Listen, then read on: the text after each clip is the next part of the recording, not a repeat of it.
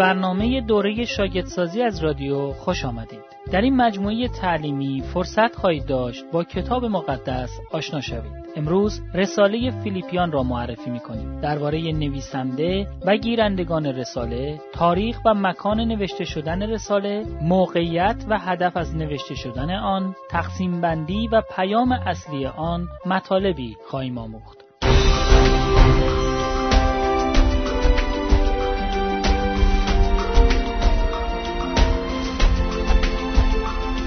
نکته یک نویسنده فیلیپیان رساله به فیلیپیان می‌فرماید که نویسنده پولس و تیموتائوس خدمتگزاران عیسی مسیح است. با وجود این که تیموتائوس پولس را در خدمتش در فیلیپی همراهی می کرد و در زمان نوشتن نامه در کنار پولس بود، لیکن وی نویسنده نبود. زیرا پولس در سراسر نامه از زمیر اول شخص مفرد استفاده کرده است. گرچه برخی از دانشمندان معاصر بر این باورند که رساله به فیلیپیان با استفاده از دیگر رسالات پولس جل شده اما تمامی شواهد از درستی و اصالت این رساله حکایت دارند واقعیت این است که بسیاری از مطالب نوشته شده در رساله فیلیپیان در سایر رسالات پولس نیز یافت می شوند و این فقط در صورتی امکان پذیر است که این رسالات همگی یک نویسنده داشته باشند. منابع مکتوب قدیمی تری که محفوظ ماندن نیز پولس را به عنوان معلف معرفی می کنند.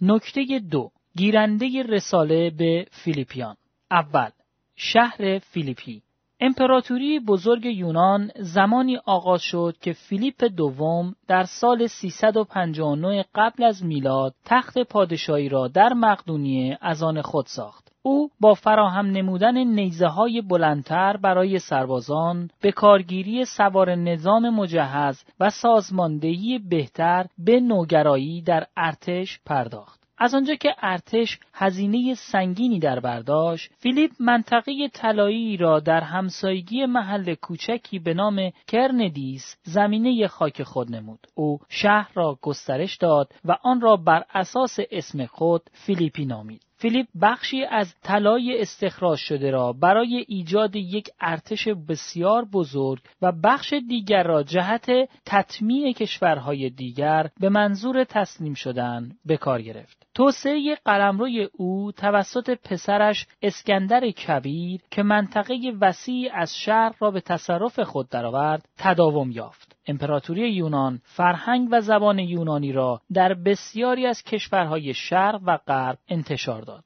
دو قرن پس از تأسیس فیلیپی رومی ها مقدونیه را به تصرف خود درآوردند و فیلیپی را مدل کوچکی از روم ساختند. ساکنان آن اغلب رومی بودند. لیکن مردم محلی در کنار آنان زندگی می‌کردند. کسانی که دارای تابعیت رومی بودند به تابعیت خود شدیداً افتخار کرده دارای امتیازاتی از قبیل مصونیت از دستگیر شدن مصونیت از شلاق خوردن و حق دادخواهی از امپراتور بودند. قانون روم در فیلیپی اجرا می‌شد که امتیازات اقتصادی و سیاسی را به شهروندان رومی می‌داد. امتیازات اقتصادی معاف از خراج و حق تصرف، ضبط و انتقال املاک را در برداشت. امتیازات سیاسی عبارت بودند از مسئولیت از مداخله توسط حاکم ایالتی و حق و مسئولیت تنظیم اموری کشوری توسط خودشان. کنترل مقامات حکومتی شهر در دست دو مقام تحت عنوان کنسول بود. آنها افسرانی را که مجازات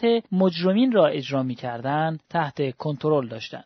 دوم، پولس در فیلیپی در طول آغاز سفر بشارتی دوم در حدود سال 50 میلادی روح القدس پولس و همراهانش را به شهر ترواز هدایت کرد. جایی که پولس مردی را از اهالی مقدونیه در رویا دید که ایستاده به او التماس می کند که به مقدونیه رفته به آنان کمک کند. پولس، سیلاس و تیموتائوس و لوقا از دریا گذشته به فیلیپی رفتند. پولس و همکارانش انجیل را موعظه کردند. کتاب اعمال رسولان به ایمان آوردن سه نفر اشاره دارد. یک یونانی یهودی شده به نام لیدیه، کنیزی یونانی و زندانبانی رومی. بر اساس اعمال فصل 16 لیدیه زنی تاجر از اهالی آسیای صغیر و احتمالاً بسیار متول بوده است. او در خانواده بتپرست متولد شد و سپس به یهودیت ایمان آورد. گرچه طریق او برای پرستش خدا بسیار برتر از هر نوع آیین شرک آمیز با بتپرستی ابلهانه و بی اخلاقی شرماور آن بود لیکن قادر نبود آرامش خدا را به او عطا کند. وقتی که او پیام انجیل را شنید خداوند در قلب او را گشود و نتیجتا او و اهل خانهش ایمان آوردند و تعمید گرفتند. مطابق با اعمال فصل 16 دختر کنیزی که اسیر ارواح پلید بود و قادر بود آینده را پیشگویی کند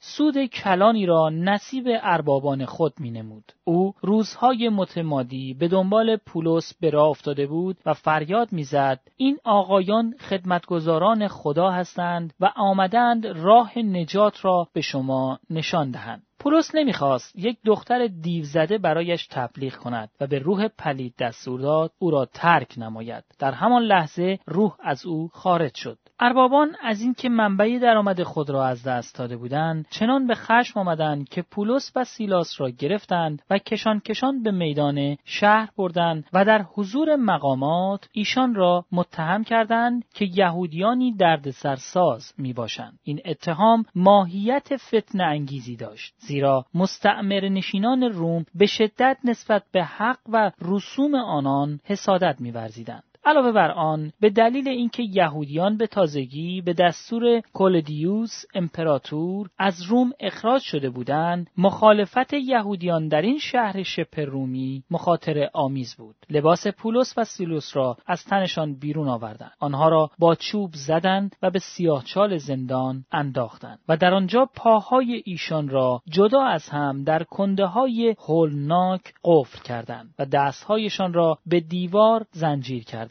اما مشکلات انسان فرصتهای مناسبی را برای خدا به وجود می آورد. پولس و سیلاس دعا کردند و برای خداوند سرود خواندند. خداوند زلزله نازل فرمود که تمامی درها را لرزاند و گشود و همه قفلها را از زنجیرها و کنده ها باز کرد. زندانبان تصور کرد که همه زندانیان گریختند و می‌خواست خود را بکشد. اما پولس به او گفت که کسی فرار نکرده و به این ترتیب او را از این کار باز داشت. زندانبان آنان را از زندان بیرون برد و پرسید چه کنم تا نجات بیابم؟ ایشان در پاسخ گفتند به عیسی خداوند ایمان بیاور تا تو و تمام افراد خانوادهت نجات یابند. آنها انجیل را برای او و خانوادهش موعظه کردند. ایمان زندانبان و خانوادهش ماهیت صادقانه خود را در محبت ایشان آشکار کرد. آنها زخمهای پولس و سیلاس را شستند. پولس و سیلاس ایشان را تعمید دادند. روز بعد مقامات دستور آزادی پولس و سیلاس را صادر کردند. احتمالا به این دلیل که از آنچه رخ داده بود خبردار شده بودند. پولس و سیلاس جواب دادند که طبعه روم هستند و بدون محاکمه به زندان افتاده و مضروب شده بودند. این جرم سنگینی بر علیه اتباع روم بود و مقامات ترسیدند که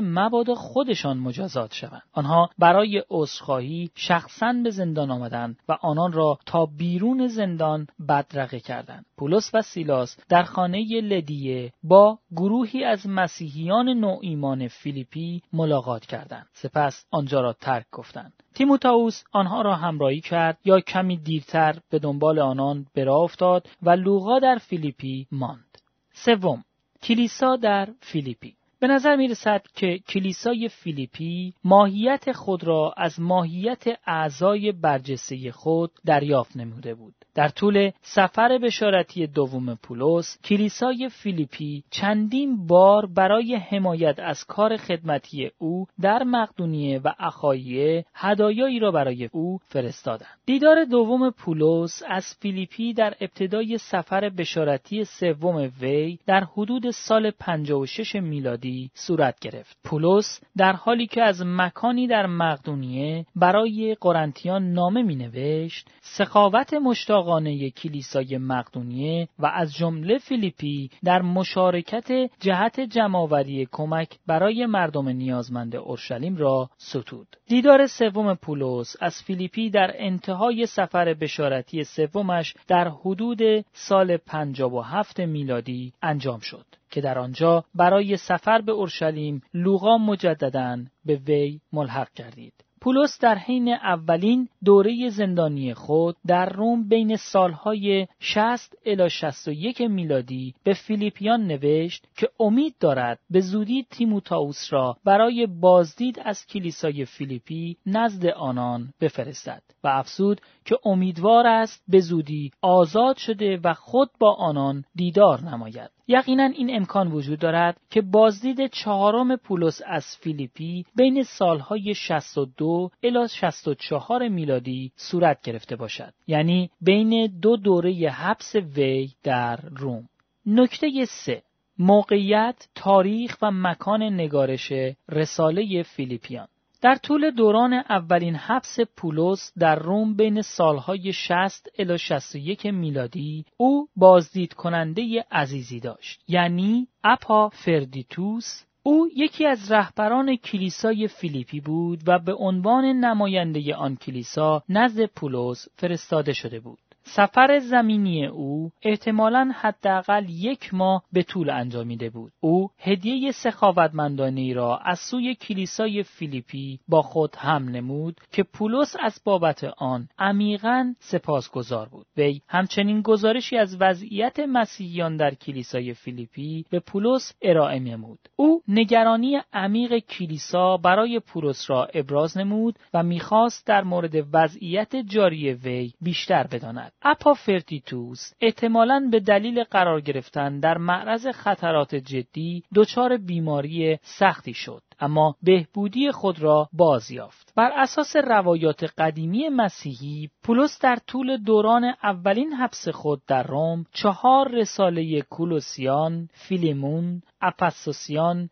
و فیلیپیان را نوشت. او احتمالا رساله به فیلیپیان را در آخر نوشت تقریبا در انتهای دوران حبسش زیرا هنگام نوشتن رساله به فیلیپیان لوقا و ارسترخوس و فیلمون دیگر نزد او نبودند بین ورود پولس به روم و ارسال رساله فیلیپیان زمان زیادی سپری شده بود. احتمالا فاصله بین روم و فیلیپی کمتر از چهار بار طی نشده بود. یک نفر از روم با خبر حبس پولس به فیلیپی سفر کرده بود. فیلیپیان هدیه ای را برای پولس تدارک دیدند و آن را توسط اپافردیتوس برای وی ارسال نمودند. اپافردیتوس دچار بیماری مهلکی شد و کسی این خبر را به فیلیپیان رسانید. یک نفر از فیلیپی به روم رفت و اپافردیتوس را که حالا کاملا بهبود یافته بود از نگرانی عمیق فیلیپیان بابت سلامتی و امنیت وی مطلع نمود. همچنین واکنش سربازان گارد رومی و دو گروه از واعظین مسیحی نسبت به حضور و موعظه نمودن پولس در روم نشان می‌دهد که پولس پیش از نوشتن رساله فیلیپیان برای مدت زمان قابل توجهی در روم بوده است. نهایتا اینکه پولس اطمینان داشت که به زودی از زندان آزاد خواهد شد. بنابراین ما نتیجه می‌گیریم که رسالات کولوسیان، فیلمون و افسوسیان بین سالهای 60 الی 61 میلادی نوشته شدند و رساله به فیلیپیان در اواخر سال 61 میلادی از روم تحریر گردید و احتمالاً به دست اپافردیتوس به فیلیپی ارسال شد. نکته چهار هدف از نگارش فیلیپیان اولین هدف از نگارش فیلیپیان ابراز قدردانی بود. امکان دارد که پولس از زبان کسانی که تا روم با اپافردیتوس همسفر بودند یا توسط مسافرین دیگر بلافاصله وصول هدیه سخاوتمندانه را اطلاع داده باشد. ممکن است این رساله در اثر بیماری اپافردیتوس با تأخیر به مقصد رسیده باشد. با این وجود در این رساله از اهالی فیلیپی به خاطر هدیه آنها تشکر نموده. همچنین خدا را برای وجود فیلیپیان در همکاریشان با وی در کار انجیل شکر می کند. هدف دوم از نگارش فیلیپیان ارائه رهنمودهای روحانی به کلیسا بود. آگاهی پولس نسبت به وضعیت مسیحیان در فیلیپی دست اول و تازه بود. او آنها را تشویق می کند که به انجام وظایف شهروندی خود به طریقی که شایسته انجیل عیسی مسیح باشد ادامه دهند. او به اصرار از آنها می‌خواهد که در روح و هدف همدل بوده مانند مسیح فروتن باشند و در روزگار افراد نادرست و فاسد مانند نور بدرخشند. او به آنها هشدار می‌دهد که مراقب ها باشند. اینان گروهی از مسیحیان یهودی نژاد بودند که سعی داشتند مسیحیان غیر یهودی را به یهودیانی تبدیل کنند که شریعت عهد عتیق را نگاه می‌دارند. او آنها را نصیحت می کند که گمان نکنید از لحاظ روحانی به مقصد رسیدند بلکه به جای آن به سوی هدف بشتابید او همچنین به آنان در مورد شهوت پرستان تذکر می دهد که گروهی بودند که خدایانشان شکمشان بودند و به انجام اعمال قوی افتخار می کردند. تا به این ترتیب مسیحیان فیلیپی زندگی خود بر روی زمین را سفری به سوی سرمنزل واقعی در آسمان تلقی کنند. و بالاخره او آنها را تشویق می کند به اینکه در هر شرایطی شاد باشند تا توجه خود را معطوف چیزهای حقیقی درست پاک و عالی نمایند. هدف سوم از نگارش رساله به فیلیپیان تشویق کلیسا به شادی بود. پولس به خاطر کمک آنها برای اشاعه انجیل با شادی برای ایشان دعا نمود. او مسرور بود از اینکه تمام سختی هایی که برایش رخ داده بود از قبیل حبس، آزار، صرفاً به گسترش انجیل کمک کرده بود. او آرزو می کند که محض خاطر رشد و شادی آنها در ایمان به زندگی خود ادامه دهد.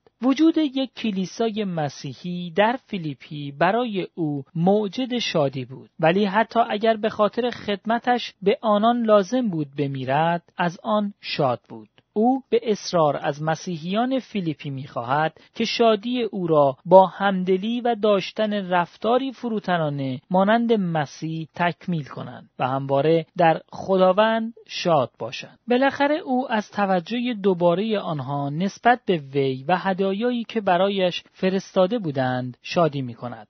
هدف چهارم از نگارش رساله فیلیپیان تشویق کلیسا برای استقبال گرم از اپافردیتوس بود. اپافردیتوس نماینده کلیسای فیلیپی نزد پولس بود که در آن زمان در روم در زندان به سر می برد. پولس او را برادر، همکار، همرزم خود و فرستاده و کمک فیلیپیان برای رفع نیازهایشان می‌خواند. او دچار یک بیماری سخت شده بود. رسیدن این خبر به فیلیپیان سبب نگرانی شدید ایشان گردید. حال پولس او را باز میفرستد تا آنها او را ببینند و شاد شوند. او مسررانه از کلیسا می‌خواهد که از چنان مردی که نزدیک بود جان خود را برای کار مسیح از دست بدهد و به خاطر دیگران زندگی خود را به خطر انداخت در میان خود با شادی و احترام استقبال کنند.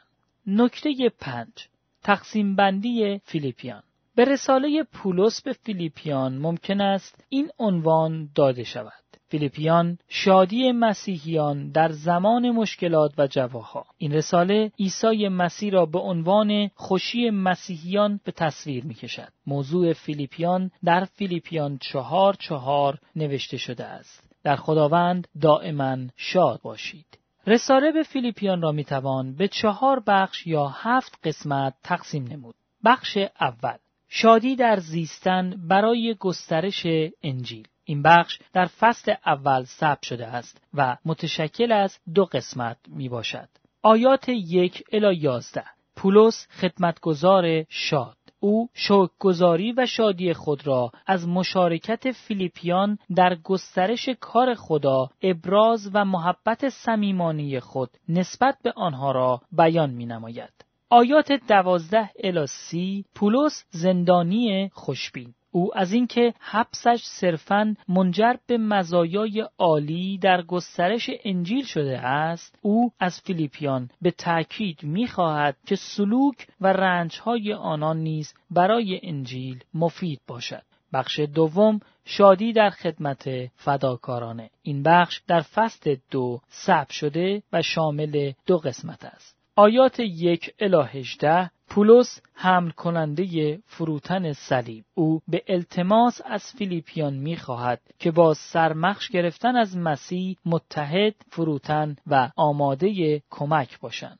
اگر فیلیپیان به عمل مطابق نجات خود و درخشیدن در دل دنیای شریر ادامه داده کلام حیات را منتشر نمایند سپس دلیلی کافی برای شادی وجود خواهد داشت. حتی اگر خود او به خاطر مسیح از رنج موت بگذرد این مانند هدیه‌ای خوشبو خواهد بود. بسیار ناچیزتر از هدیه فداکارانه‌ای که در اثر شهادت و خدمت مسیحیان فیلیپی به خداوند تقدیم شد.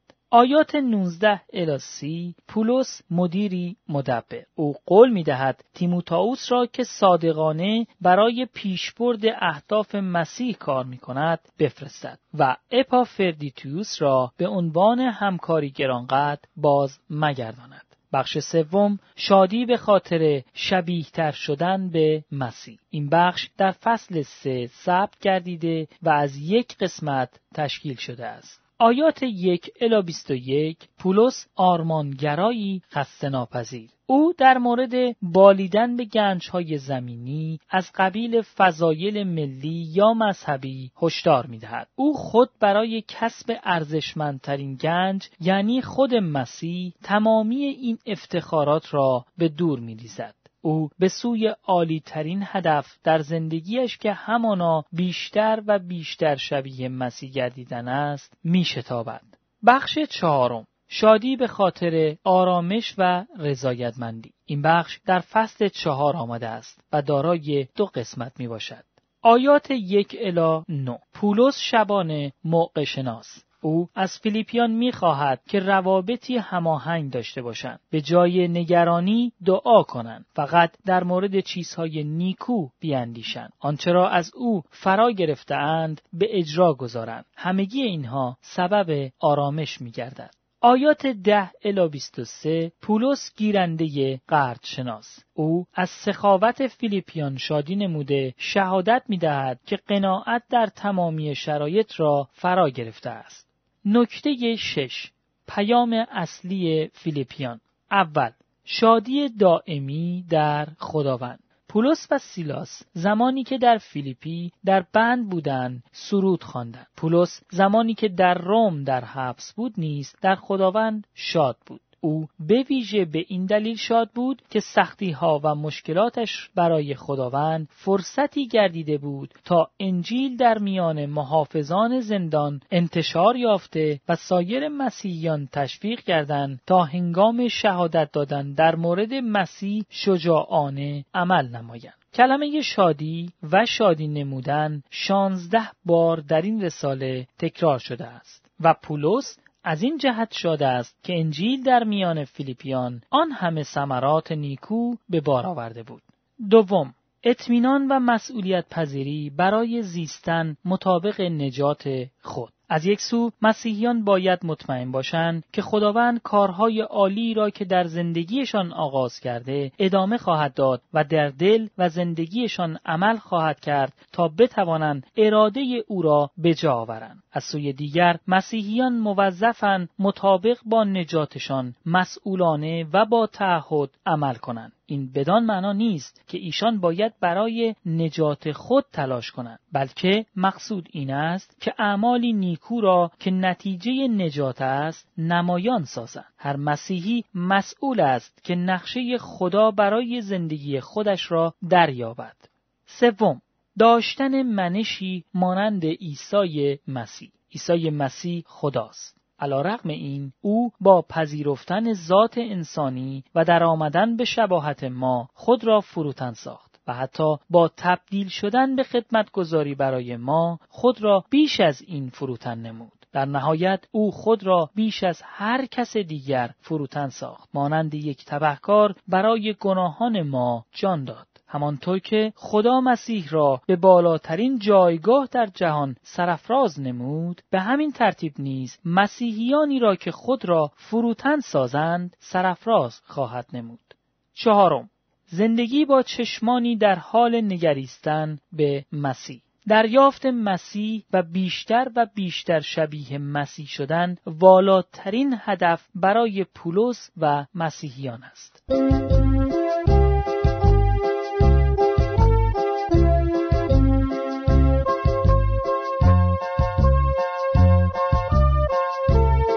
تکلیف برای هفته آینده اول در طول هفته آینده کولوسیان فصل یک الا چهار را بخوانید. هفته بعد به معرفی رساله به کولوسیان خواهیم پرداخت. دوم کتاب های دستور عمل بروید و ملکوت خدا را موعظه کنید را ملاحظه کرده و به آدرس اینترنتی www.dota.net نت مراجعه کنید. این آدرس را به حروف تکرار می کنم www.dota.net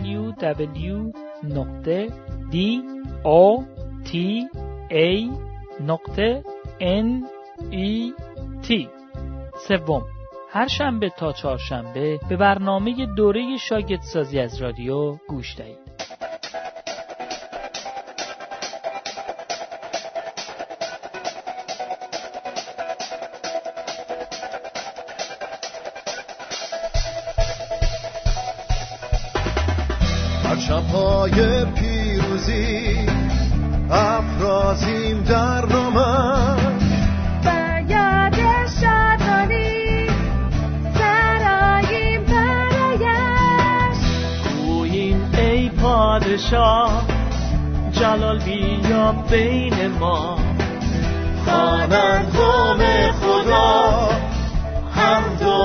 و تسبیحش را.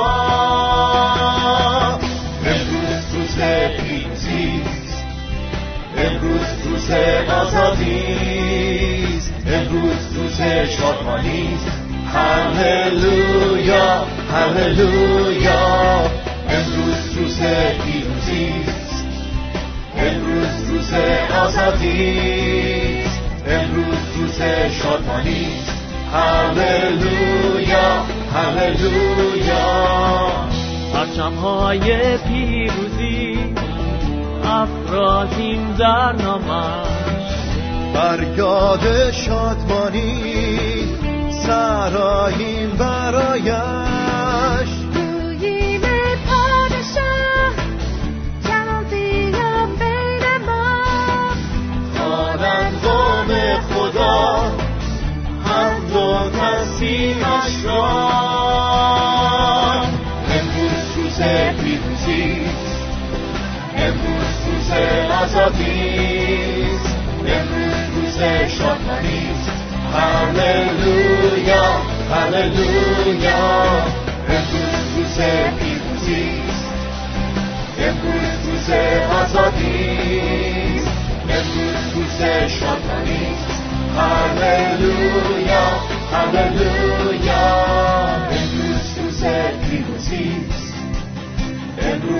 شادمانیست هللویا هللویا امروز روز پیروزیست امروز روز آزادیست امروز روز شادمانیست هللویا هللویا امروز روز پیروزیست امروز روز آزادیست